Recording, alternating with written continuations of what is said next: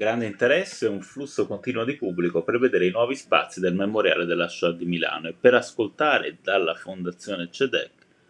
trasferitasi all'interno della struttura, la storia e la ricchezza del suo archivio e della sua biblioteca, il colpo d'occhio dei libri ben visibili sin dall'ingresso, il segnale di un luogo aperto a tutti, pronto ad accogliere studiosi, ricercatori e semplici curiosi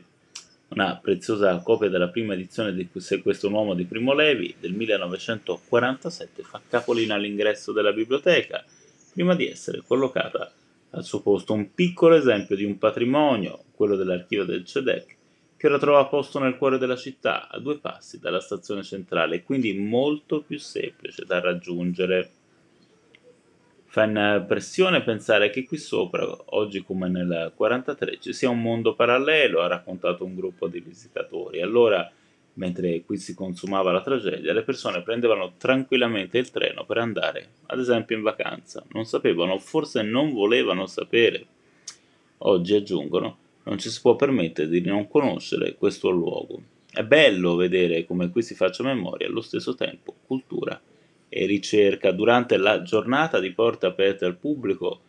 alcuni ospiti hanno introdotto diversi gruppi al significato del memoriale del nuovo polo che si è creato con il CEDEC inaugurato negli scorsi giorni con eh, la presenza e la partecipazione di Liliana Segre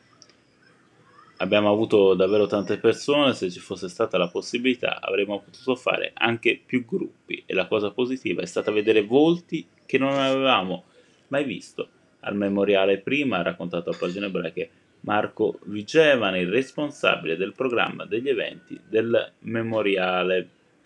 è stato veramente impressionante vedere così tante persone, sottolinea il direttore del CETEC Gadi Luzzato Voghera, quei libri a vista disponibili per tutti sono la dimostrazione delle sfide che ci aspettano di aprirci sempre di più al pubblico.